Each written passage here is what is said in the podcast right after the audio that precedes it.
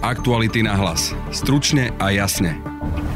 Krajský súd v Bratislave kritizuje vyšetrovanie známych policajtov NAKA. Poukazuje na to, že dôkazy sú nedostatočné a spochybňuje aj kľúčového svetka. A vlastne tu už pri tomto prvom skúmaní, že či sú dôvody na trestné stíhanie, sa vlastne tento celý prípad e, ľudovo povedané rozpadol. Podľa súdu podozrenia vyšetrovateľov voči inšpekcii boli oprávnené. Viac detailov v podcaste vysvetlí investigatívna novinárka Laura Kelová. Krajský súd vlastne upozorňuje, že tie zistenia a tie, tie podozrenia voči ľuďom e, z inšpekcie SIS, ale aj MBU boli vážne, mali sa vyšetrovať a v podstate tým zmárením alebo zničením tejto akcie a obvinením týchto vyšetrovateľov zrušili celé to vyšetrovanie, ktoré podľa nich malo prebiehať a malo byť došetrené. Ako ďalej katolíci? Pápež František opäť hýbe slovenským organizmom, na čele ktorého stojí už 8 rokov. Do pohybu dal akési celosvetové konzultácie, ktoré sa označujú synodálnou cestou. Ich úlohou bude zachytiť Vox Populi o samotnej cirkvi a o jej ďalšom smerovaní. V druhej téme podcastu viac povie Juraj Vitek, koordinátor konzultácií na úrovni hlavného mesta. Potrebujeme počuť skutočne hlas každého. Práve počúvate podcast Aktuality na hlas a moje meno je Denisa Hopková.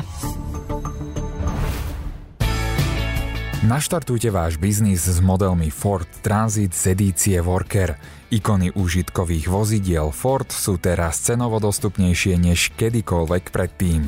Či už si zvolíte van, kombi alebo podvozok, s edíciou Worker získate top pomocníka pre vaše podnikanie. Teraz už od 12 999 eur z DPH. Naštívte predajcu značky Ford a vyskúšajte modely Ford Transit. Viac na Ford SK.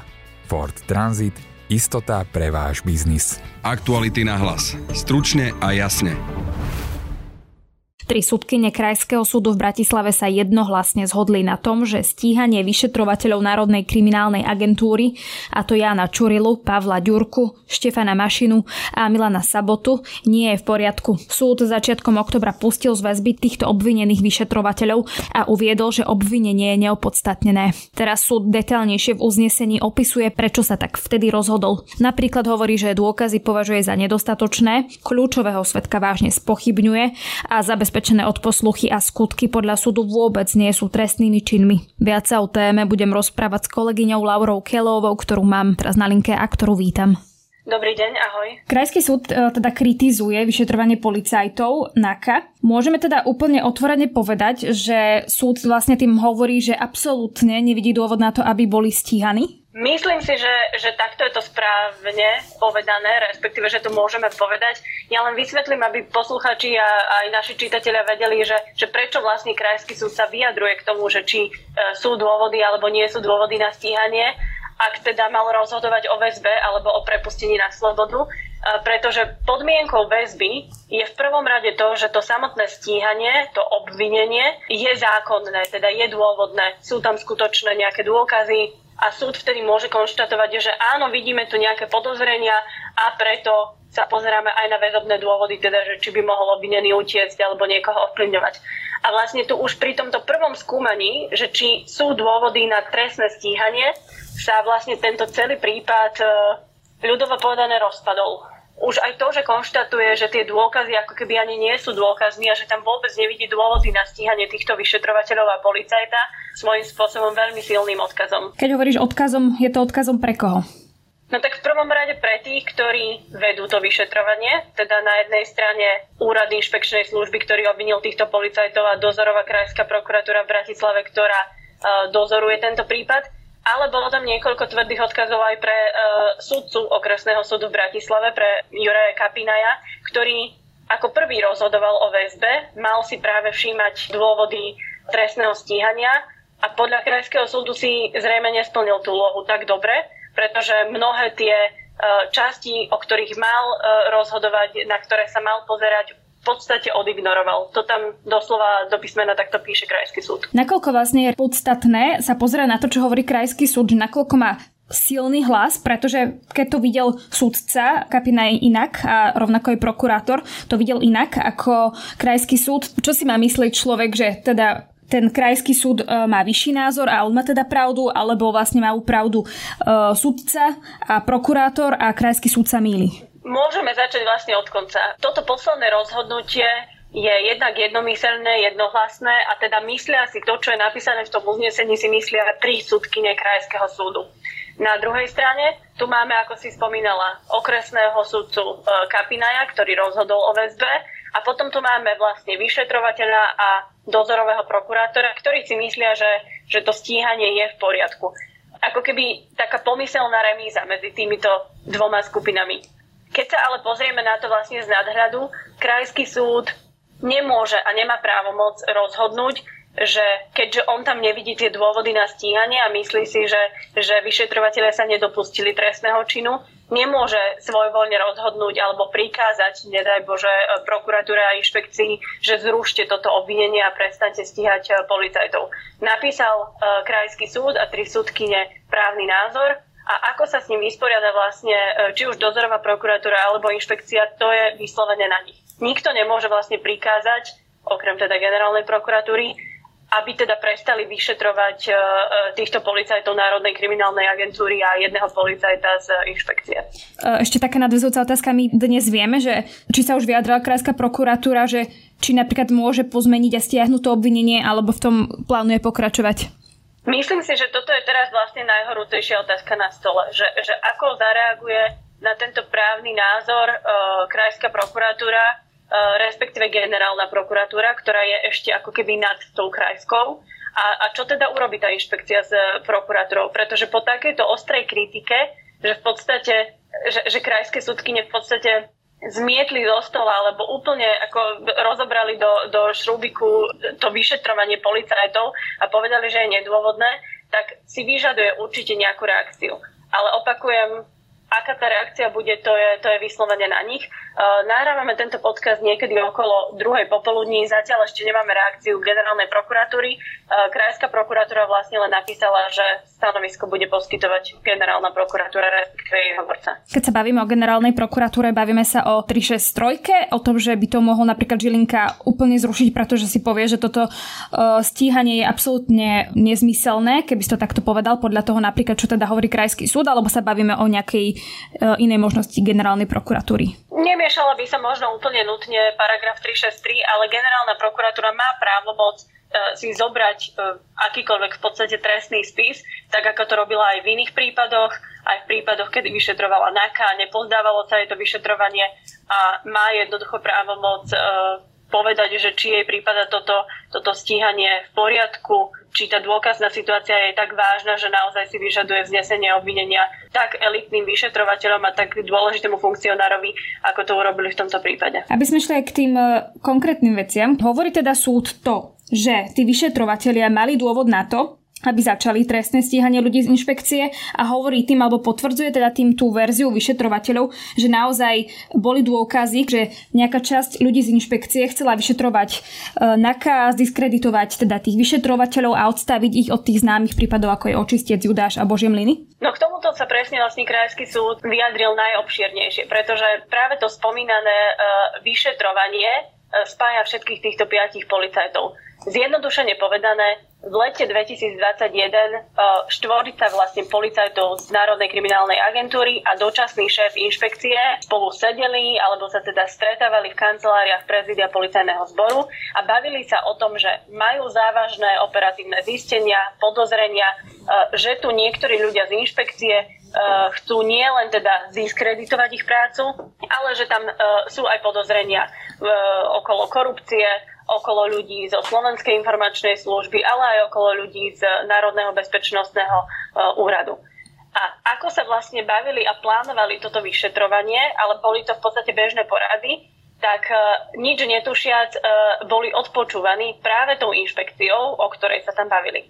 A tie prepisy od posluchov sa stali ako keby kľúčovým dôkazom o tom, že údajne oni niečo ľudovo povedané kuli pikle a takto je vlastne postavené aj to uznesenie o ich obvinení. Prokurátor Chilo a inšpekcia napísali, že jednoducho toto bolo zosnovanie nejakého plánu a že tam si vyšetrovateľia vykonštruovali a vymýšľali niečo na, na ľudí z inšpekcie a okolia.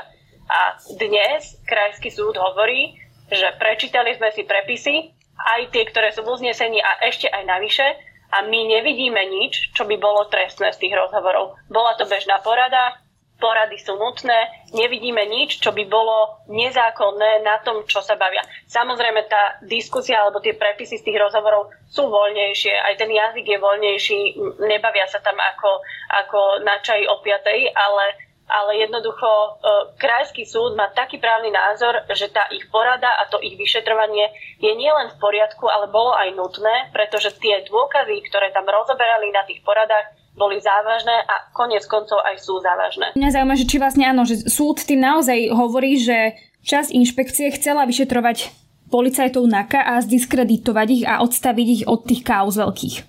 Je takto, ale jednak vlastne Krajský súd upozorňuje, že to neboli len také akože uh, halabala informácie, kde si odpočuté z kaviarne, ale že to boli riadne jednak operatívne zistenia, ale aj výpovede svetkov o tom, že ich ľudia z inšpekcie navštevujú, že sa ich snažia manipulovať a že sa ich snažia ako keby obrátiť proti práve týmto vyšetrovateľom veľkých kaos, ako napríklad Judáš, Božiemliny, očistec, mýtnika, tie známe medializované uh, kauzy. Takže Krajský súd vlastne upozorňuje, že tie zistenia a tie, tie podozrenia voči ľuďom uh, z inšpekcie SIS, ale aj MBU boli vážne, mali sa vyšetrovať a v podstate tým E, zmárením alebo zničením tejto akcie a obvinením týchto vyšetrovateľov zrušili celé to vyšetrovanie, ktoré podľa nich malo prebiehať a malo byť došetrené. Jedna vec sú teda odposluchy a potom ďalší dôkaz je aj policajt Kalavský. Prečo podľa nich je práve tento policajt nedôveryhodný a prečo by nemohla byť pravda to, čo hovorí?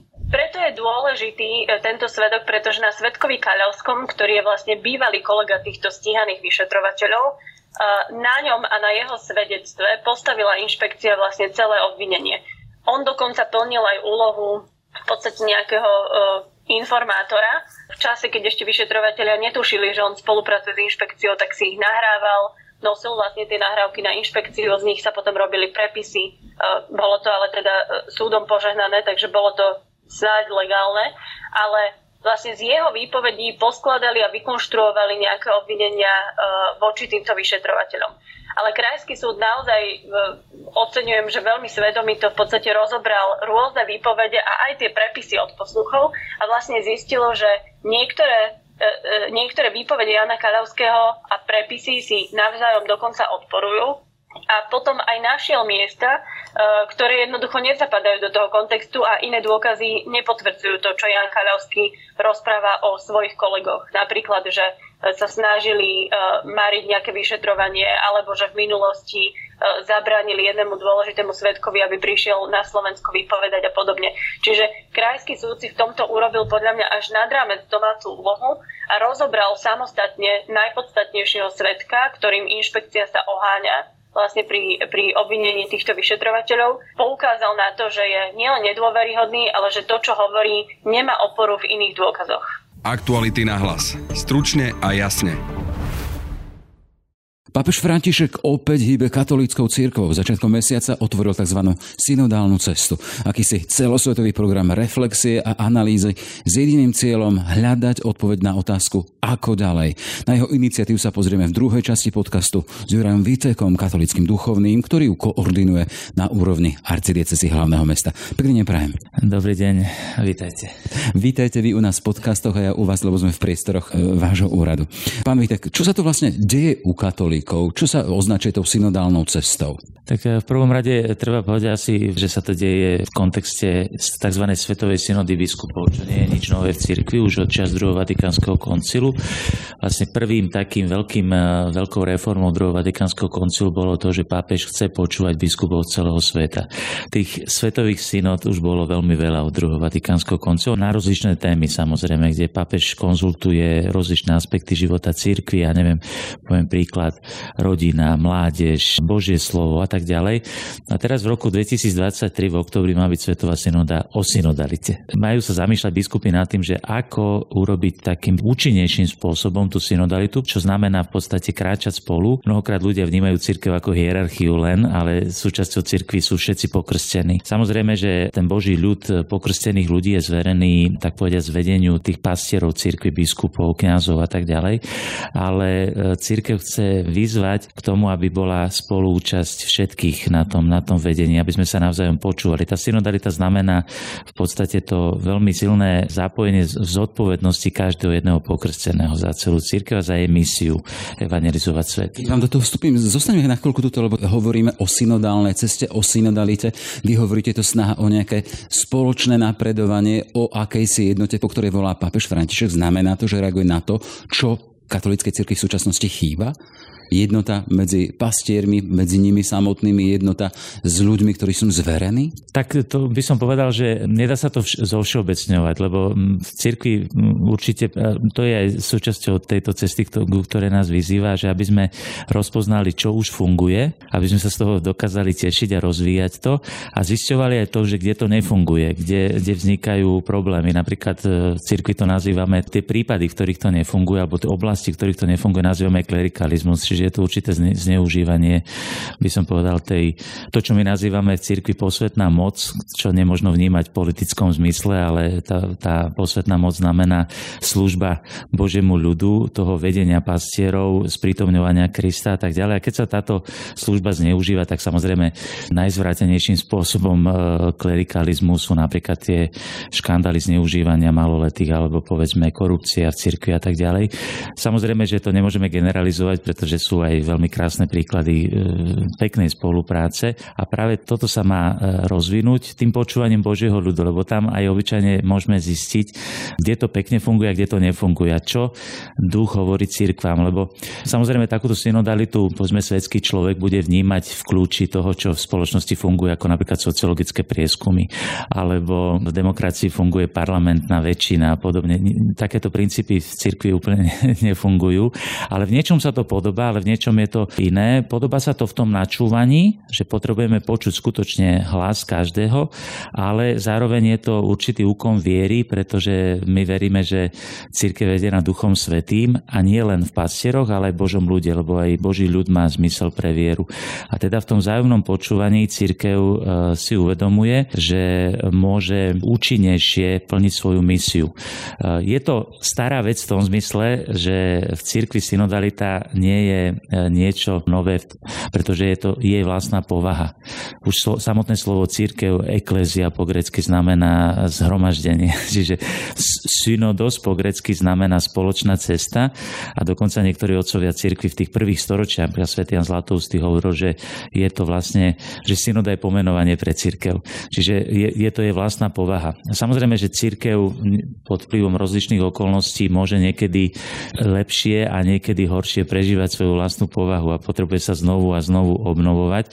A preto by som povedal, že pápež František sa snaží oživiť v cirkvi jej vlastnú povahu, e, ktorá miestami môže byť pod vplyvom rozličných e, zneužití a podobne môže, môže byť zanedbaná. Preto by som nepovedal, že by sme to mohli tak paušalizovať, že je to vec, ktorú v cirkvi nemáme. Máme ju a práve už od druhého Vatikánskeho koncilu sa veľmi silne zdôrazňuje, pretože e, koncil zdôraznil, že církev je spoločenstvo a potom zdôraznil jej misiu, že církev má svoj vnútorný život, ale jej podstatou je mm, poslanie k svetu. To znamená, že aby mala otvorenosť voči svetu.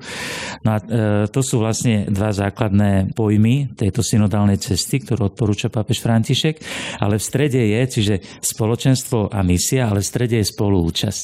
A práve tá spolúčasť je to, čo pápež vyzýva, aby sme zintenzívnili.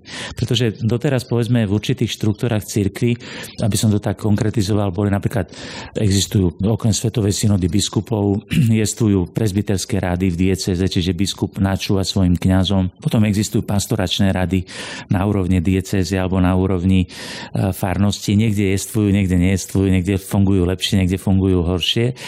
A teda určitý druh participácie, určitý druh účasti už jestvuje, ale Svetý Otec veľmi chce, aby tá spolúčasť bola čo najširšia.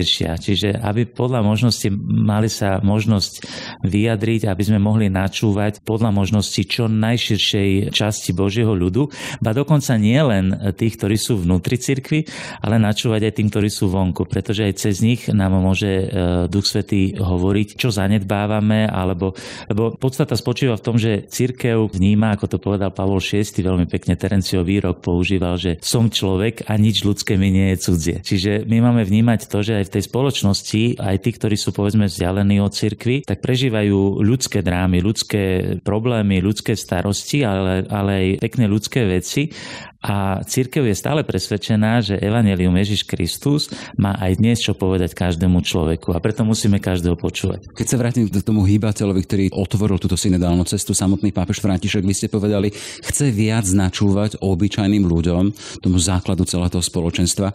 Vy ste teraz povedali, že je tento proces otvorený aj tým, ktorí nie sú členmi katolíckej církvy. Chcem sa len spýtať, že tie modality, akým spôsobom sa toto má naplniť? Ako chcete počúvať ľuďom v rámci spoločenstva a tým, ktorí sú von z tohto cirkevného spoločenstva? Tak Svetý Otec samozrejme vypracoval e, pomerne rozsiahlú e, metodológiu, lebo on má s týmto skúsenosť v Latinskej Amerike. Latinsko-americký kontinent e, takýto druh synodality veľmi širokej zažil v roku 2007 na tzv. 5. generálnej konferencii latinsko-amerických a karibských biskupov. To bolo v roku 2007 a vyvrcholenie bolo v Aparecide v Brazílii. A práve Bergoglio bol ako biskup Buenos Aires vlastne vytvoril potom aj záverečný dokument, tzv. dokument z Aparecidy. Na túto metodológiu, ktorú oni tam zažili, vo veľkej miery používa aj dnes. Zaslali do všetkých diece. Sú to dva dokumenty, metodologické tzv. prípravný dokument a potom tá, taká príručka, e, ktorá sa volá Vademekum, kde je pomerne e, dôsledne, tak povediať, rozvedená určitá metodológia. No a e, tá metodológia má takých 10 základných bodov. Prvý je, že diecezný diecézny biskup, ktorý je, tak povediať, vodcom celej tej, tej synodálnej cesty v jeho diecéze, vymenuje referenta. V mojom prípade teraz som to ja pre našu diecezu, ale potom v každej dieceze takýto referent. Druhým bodom je, sa vytvorí tzv. synodálny tím arcidiecezny, ktorý má potom za úlohu ďalšie body robiť, to znamená vypracovať metodológiu pre celú diecézu, aby to prispôsobil tým konkrétnym možnostiam a potrebám tej konkrétnej diecezy. Že samozrejme dieceza v Rožňave alebo dieceza hlavného mesta majú pomerne odlišný aj sociologický, eh, by som povedal, kontext, takže samozrejme to eh, treba prispôsobiť. V princípe vytvoríme takú metodológiu, ako osloviť. V prvom rade samozrejme základné bunky života cirkvi sú farnosti. Znamená osloviť konkrétnych farárov, ako aplikovať eh, tieto synodálne stretnutia, túto konzultáciu v tých miestnych cirkvách. Samozrejme vo farnostiach sú mnohé spoločenstva, ktoré môžeme osloviť.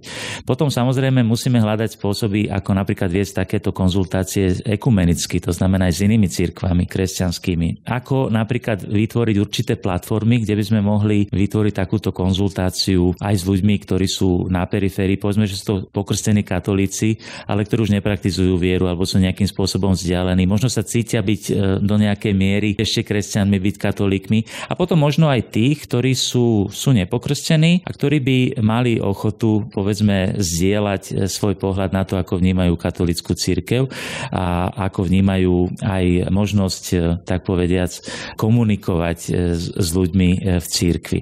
Takže toto je teraz práve sme v tej fáze, kde sa to budeme snažiť učiť konkretizovať a potom sa spustí samotná tá konzultačná fáza. Ale ešte predtým, ako sa budú vytvárať platformy, predsa len adresatom našich podcastov nie sú teda tí formálni možno členovia cirkvi alebo tí, ktorí ju vedú, ale je to ten pospolitý ľud alebo ľudia z, z občianskej spoločnosti. Vy hovoríte, pápež chce počuť hlas ľudu, hlas znútra aj zvonku. Dve otázky. Je na Slovensku záujem počúvať aj hlasy zvonku na to, ako sa má správať církev, ako má pôsobiť? A druhá vec, akým spôsobom, aké kanály na to pripravíte, aby ste takéto hlasy aj vypočuli? Áno, určite však vôľa je a nemyslím si, že sa začína ten proces teraz, lebo môžem to povedať aj ako kňaz a platí to určite aj o iných kňazoch, alebo platí to aj o, o biskupoch, aj o našich veriacich. Nežijeme v nejakej inej bubline alebo spoločnosti, ktorá by nevnímala hlas. Že vnímame, vnímame to aj cez osobné stretnutia s ľuďmi, vnímame to cez povedzme mediálne vyjadrovanie a tak ďalej. Čiže e, nie je to úplne, by som povedal, že nové. Budeme sa snažiť vnímať e, možnosti skôr osobných stretnutí, pretože cieľom takéto konzultácie nie je len nejaký sociologický sociologický prieskum, že zavesíme kde si na internet nejaký kvestionár, kde budú sa môcť e, ako anketu, kde sa budú môcť vyjadriť. Ale, ale takýto sociologický prieskum by asi veci pomohol. Mohol by pomôcť, ale sociologický prieskum je niečo iné ako synodalita. Hej. Nepočítate, hej, s čím si takým ako pomôckou na zmapovanie situácií, na zmapovanie názorov, lebo na druhej strane ten v úvodzokách nepriateľ obraz napríklad katolíckej cirkvi, či na Slovensku, či vo svete sme v poslednom dobe e, konfrontovaní s tými veľkými správami o tej pliage sexuálneho zneužívania. Sú tam iné korupcie, sám pápež hovorí o tom, nebuďte klerikálni. A čiže ten nepriateľ obraz, ako proti ním bojovať, aby ľudia mali záujem a videli zmysel v tom povedať svoje k fungovaniu katolíckej cirkvi, k fungovaniu spoločenstva, možno do ktorého nepatria? Určite môže byť jedna, jedna z možností, teda je to, že sa vytvorí nejaký dotazník, len to, čo vlastne najviac z, z pápež František zdôrazňuje kultúra stretnutia. Lebo vlastne predsudky sa vytvárajú tým, že sa nepoznáme. Preto úlohou synodálnej cesty je práve to, aby sme vytvorili platformu pre neformálne stretnutia, kde môžeme, kde aj tí ľudia zo sekulárneho sveta, lebo keď si prečítajú v novinách, povedzme, niekedy niekedy veľmi intenzívne možno niektoré aspekty života církvy, ako sú napríklad škandály, tak mi môžu unikať to, že ten bežný kňaz, už som sa s tým bežne stretol, že, že k bežnému kňazovi nadávajú do pedofilov, pritom drvivá väčšina kňazov žije skutočne darujúca k ľuďom. A mám s tým aj skúsenosť, že tí ľudia, ktorí sú vzdialení, keď sa stretnú s, s bežným kňazom, už sa môžu vytvárať úplne iné obrazy. Preto by sme veľmi zdôrazňovali práve tú možnosť stretnúť sa. Lebo častokrát, povedzme, by sme mali zintenzívniť aj tie neformálne možnosti, pretože povedzme kňaza bežní ľudia e, vnímajú, že teda dobre tam v tom kostole, do toho kostola nejdú a nemajú v podstate možnosť sa s ním nejako stretnúť.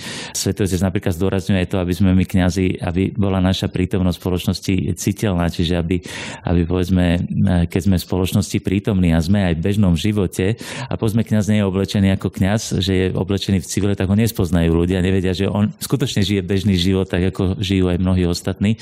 Takže skôr budeme asi uvažovať nad tým, ako vytvoriť možnosti stretnutia s ľuďmi aj z toho sekulárneho sveta. Hoci teda samozrejme tu ide o synodálny proces cirkvi, čiže tu ide o cirkevný proces, ale je samozrejme jedna z hlavných otázok je tá, ako sa približiť k svetu, do ktorého sme poslaní, lebo, lebo cirkev nežije e, život, ktorý by mala žiť len autoreferenciálne sama v sebe, vnútri, ale jej podstatou je vychádzať, vychádzajúca cirkev, lebo jej úlohou je tá, ktorú jej dal Ježiš, choďte a učte všetky národy, teda urobte mi učeníkov zo všetkých národov. Čiže to je jej poslanie, aby bola presvedčená, že Evangelium Ježiša Krista má stále čo povedať aj súčasnému modernému človeku a má misiu, tak povediať, celosvetovú aj pre, aj pre sekulárny svet a má, má mu čo dať. Takže skôr budeme hľadať tie cesty, ako sa, ako sa stretnúť a ako viesť dialog aj s tými ľuďmi, ktorí sú vonku. Možno v krátkosti, lebo nemáme neobmedzený čas. Uh, tie jednotlivé fázy, čiže církev, ktorá sa bude viac stretávať na osobných fórach, z tých osobných fór potom jednoducho urobíte závery, ktoré pôjdu na národnú úroveň, až sa to dostane o dva roky, v roku 2023 pred kardinálom biskupov do Vatikánu. Čo z toho máme očakávať? Áno, ešte by som upresnil, že z tých výstupov, ktoré vyjdú z dieces a ktoré sa spracujú ako syntéza na konferenciách biskupov, tie sa pošlu do Ríma. Vytvorí sa prvý tzv. instrumentum laboris, dokument, ktorý bude podkladom pre prácu Svetovej synody biskupov vo Vatikáne v oktobri roku 2023, ale ešte medzi tým budú aj kontinentálne stretnutia. Čiže tí predstavitelia jednotlivých krajín sa stretnú na kontinentálnych stretnutiach v Európe, v Ázii, v Latinskej Amerike, v Severnej Amerike, v Afrike a tak ďalej.